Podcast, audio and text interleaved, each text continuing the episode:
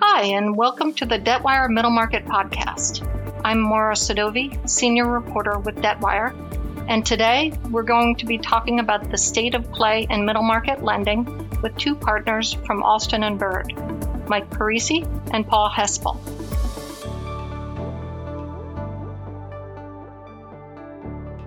Mike leads Alston and Bird's corporate debt finance team and regularly guides private credit and bank lenders through intricate cash flow and asset based lending transactions, including sponsor backed leveraged buyouts and acquisition financing.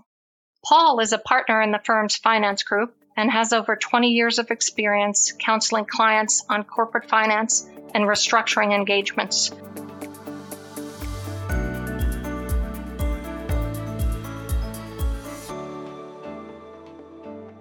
Welcome, Mike and Paul. Thank you. Thank you.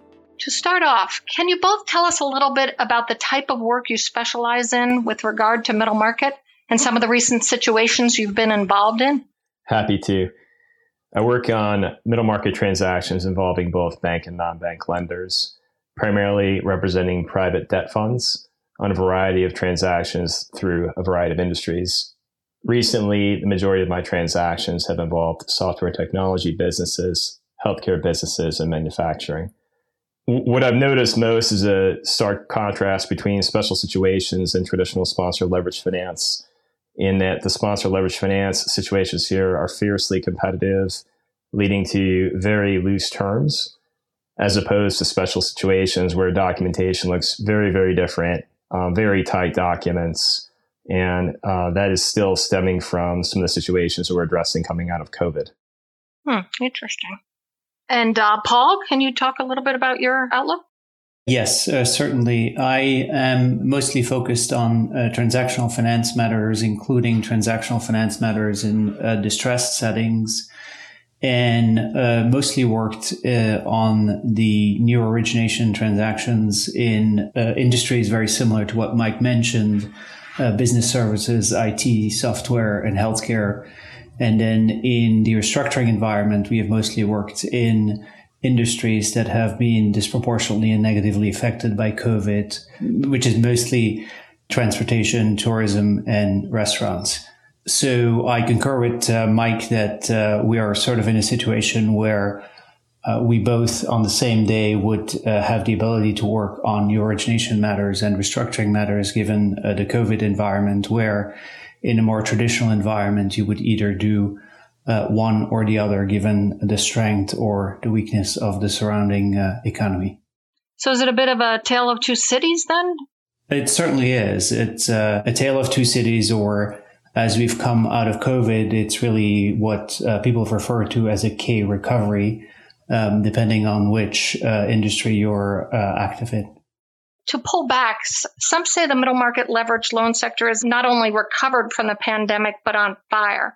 What are each of your views on the state of play right now in middle market loans? The, the middle market really took off toward the end of the summer of 2020 following COVID and never really looked back. Certain industries have have been really, really uh, strong, mainly software and technology, and that has attracted a lot of attention from different lenders. I think in the private credit space, we've seen a lot more lenders competing for deals. And again, it's leading to much better terms for sponsors. Certain funds are starting to move up market and try to write bigger checks. And they're challenging what I'll call the mainstays of the private credit market, also creating more competition uh, in the middle market and upper middle market. So again, when we have this competition in the market, it gives private equity firms and their counsel more options. It creates a more competitive dynamic and drives much better terms.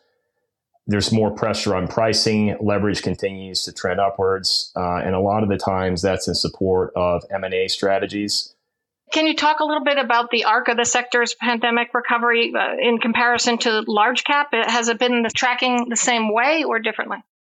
I think it's not necessarily a recovery that the recovery was different within the middle market versus the large cap market. Where the recovery was really uh, centered around was really around what industries are you focused on. And as Mike mentioned, um, towards the end of the summer of 2020, there was a significant recovery in um, investments, both on the equity and the debt side, especially in markets or in industries that were uh, well positioned to uh, either take advantage of COVID or were not uh, affected by COVID. Think about the whole uh, business services, working from home, information technology, software services, which were really industries that the ample availability of equity and debt capital basically uh, started investing in, which had led to very competitive situations in those industries versus really the industries that are negatively affected by COVID. We've also observed covenant light structures coming down market, whereas 50 million of EBITDA was the prevalent threshold. We've seen deals or businesses at around 25, 30, 35 million of EBITDA being offered covenant light structures. We've even had situations where a private credit fund that was providing a second lien to one of our sponsor clients has come in and offered to refinance the entire transaction on a unitranche basis and offer a covenant covenant light structure uh, there. So you know a lot of competition, a lot of creativity in structures, and funds are getting pretty aggressive to to pick up market share. Is that the larger funds that are coming down in to help smaller middle market companies? Is, is that what's happening? They're, they're what I would call the mainstays again. I mean, they're definitely larger private credit providers. And what they're doing is they're coming in and they see these, the trajectory of some of these businesses that maybe when the deals closed, they were 10 million of EBITDA and uh, they see the growth, they see the trajectory, and they see an opportunity to go in there and refinance this business at 30 million and continue supporting the business as it grows and maybe gets to that threshold of 50 million.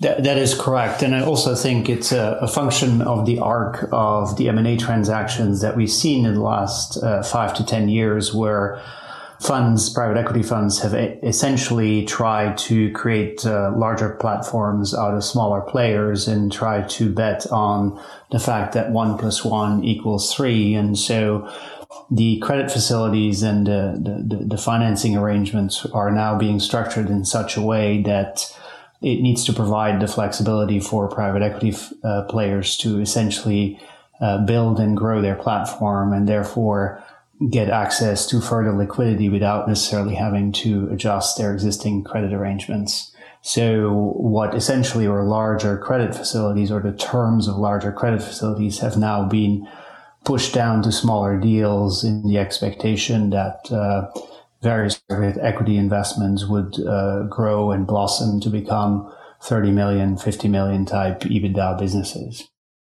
You mentioned that there's a divide in the types of industries and how they are doing in the loan market. How are the terms different for, say, the software versus the other, you know, maybe hospitality that might be struggling a little more? Yeah, happy to happy to share perspective there.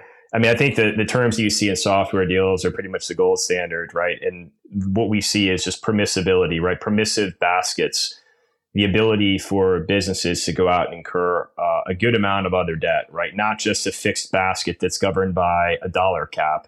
It's the ability to go out and incur uh, debt up to a particular leverage threshold under a separate credit facility. So that's one example. Other examples are the ability to take unlimited di- unlimited dividends, unlimited distributions, also um, governed by a pro forma leverage test. Those types of features are not going to be prevalent in what I'll call multi-site deals, for instance, right? Like uh, fitness facilities, restaurants that struggled during COVID. A lot of those deals are being refinanced, and they're being refinanced into more uh, into tighter credit facilities, tighter credit documentation. Some manufacturing businesses that might have struggled, some businesses that are restructuring, their credit facilities they are seeing are having what I'll, what I'll refer to as purposeful flexibility.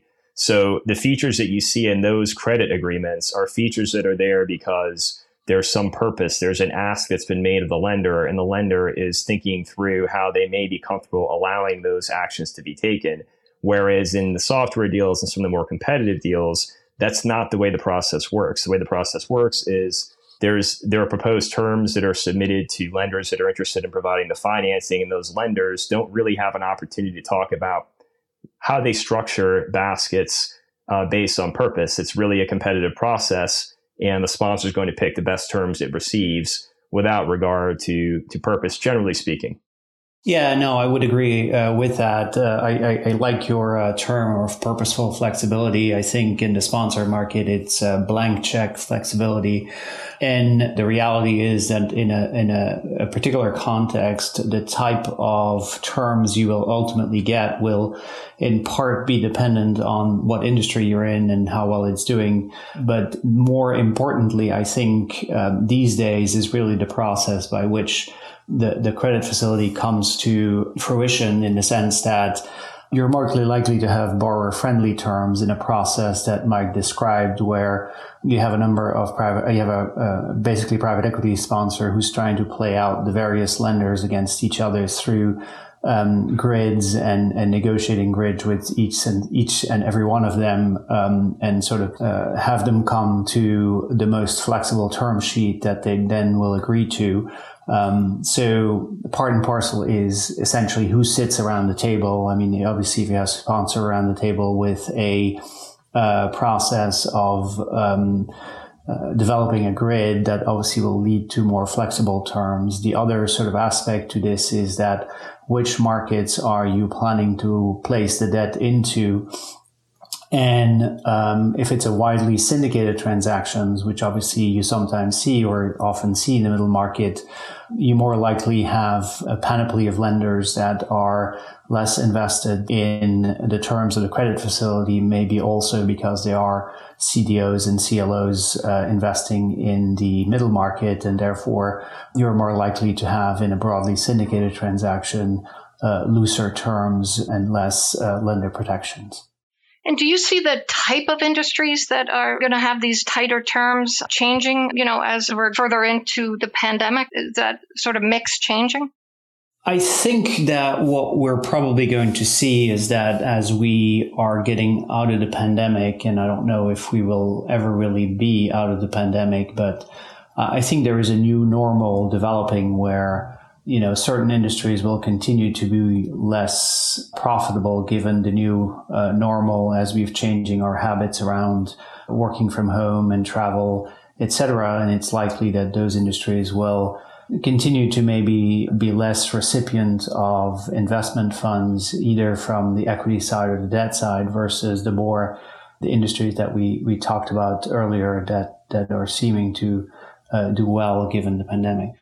Is there a sort of black and white anywhere where you, you, can say what has changed in terms of loan terms, you know, before the pandemic, after the pandemic in the middle market? I don't think so. I, I think that in the most competitive deals, which is which is the majority of what I see, we've returned to where we left off. If anything, there's there's more competition. So in many respects, I've seen the terms become even more borrower friendly. I would uh, I would agree with that. I think the last quarter of uh, 2019, which was the first full uh, fiscal quarter prior to COVID, was in itself already a fairly frothy market, and that market was paused through uh, part of 2020 and sort of resumed towards the end of the summer of 20. And we've continued to see basically erosion of lender protections because of two uh, things. One is really the fact that the market has become more competitive, as uh, Mike mentioned, but also because of the fact that fewer industries are available for investment given uh, the new normal that we're in with uh, with COVID. Early on in 2021, there was some expectation that mandatory prepayments and negative covenants might play a bigger role this year in middle market. Has that not played out as expected? I think the way it's played out is that we've seen a softening and specifically as it relates to mandatory prepayments, we see a more restricted scope of events that give rise to mandatory prepayments for asset sales. We still are seeing asset sale step downs based on leverage levels, higher annual thresholds that would even uh, result in a requirement for a prepayment and then longer reinvestment periods. So historically, reinvestment periods have maybe been, you know, six, nine, 12 months, maybe with an additional period if the proceeds of an asset sale are committed to be reinvested within a period thereafter. I think on, on a regular basis, I'm seeing 12 months plus another six months if committed to being reinvested. Uh, for excess cash flow sweeps, we're seeing what I call below the line deductions. meaning that items or expenditures that were typically deducted when calculating excess cash flow before determining the payment itself. Uh, we're seeing those items actually deducted on a dollar for dollar basis from the payment. So it reduces the ECF payment to virtually nothing. And on top of that, we've got thresholds that are applicable in middle market transactions and lower middle market, market transactions now for excess cash flow payments with a carry forward concept in the most aggressive deals, where if the threshold is not used in its entirety in one year, there's credit rolled over to the next year when determining the threshold in that subsequent year. So I, I think we're seeing uh, an erosion of the mandatory prepayments that are making their way into credit agreements. I see we even think we're even seeing a thinning of the categories of mandatory prepayments. Um, you know, we still regularly see proceeds of unpermitted debt issuances, asset sales, and as I mentioned, on a more uh, restricted basis, excess cash flow sweeps. But we're, we're not seeing mandatory prepayments quite as often for items like indemnification proceeds under an acquisition agreement. Uh, certainly not for extraordinary receipts generally in more competitive transactions. So it's increasingly borrower friendly. it is, and it's a result of the, the competition in the market, right? Participants in the market that are vying to win deals are willing to accept the market risk associated with probably thinner thinner uh, protections here. On the negative covenant front, you mentioned, you know, we see baskets being more permissive. We're seeing basket uh, baskets increase in terms of their percentages. We're seeing growers um, even in lower middle market deals, which was historically not not prevalent. Um, thinning of event of default blockers for certain actions, whereas you know a couple of years ago maybe we had as a condition to certain restricted payments or investments uh, a condition there's no event of default at all. Uh, that's thinning out to specified events of default, and even within that universe of specified events of default, there's a lot of play as to what constitutes a specified event of default. We start with payment and bankruptcy uh, on the lender side, we try to add on financial covenant, maybe financial reporting, but it's getting increasingly difficult to include those items in the scope of specified events of default. I, I think another thing that I've noticed more prevalent in the middle market, even going down into the lower middle market, is thresholds applicable to negative covenants restricting certain debt payments or prepayments of debt in transactions with affiliates. Right, those thresholds have to be met before the restrictions even apply. And that's certainly commonplace in the middle market. It's not something that I think we've historically seen on a regular basis in the lower middle market, but in these competitive situations in which we find ourselves and our clients find themselves, that's just becoming pretty common. What are the trends impacting loan extensions and access to middle market debt? What I see in terms of loan extensions is that it's wrapped up in an attempt or an effort by lenders to retain assets. Uh, so more specifically, uh, a lender that that might have closed a transaction or did a financing for a business, as I mentioned earlier, where it's the platform acquisition and the business has grown, um, where there's competition in the market and the private equity sponsor, the borrower, is getting calls on an unsolicited basis by other funds to refinance. We're seeing clients actually take a proactive approach to this, offer loan extensions, perhaps pricing reductions, offering more leverage to support continued M and A and revisiting covenants. We talked about negative covenants and the loosening of those covenants. We've got a number of transactions that were done during COVID. We have other transactions that were done when the business was third of its size um, at the time of closing. And our clients are going back in and saying, here are all the things that we can do to support the business. We'll give you more flexibility here. And in connection with that, we'll, we'll go ahead and extend the maturity date. So I think that loan extensions are being packaged up with other enhancements to uh, entice the borrower, entice the sponsor to stay with that lender. And what trends in terms of, uh, in, in loan terms do you both see emerging or fading in 2022?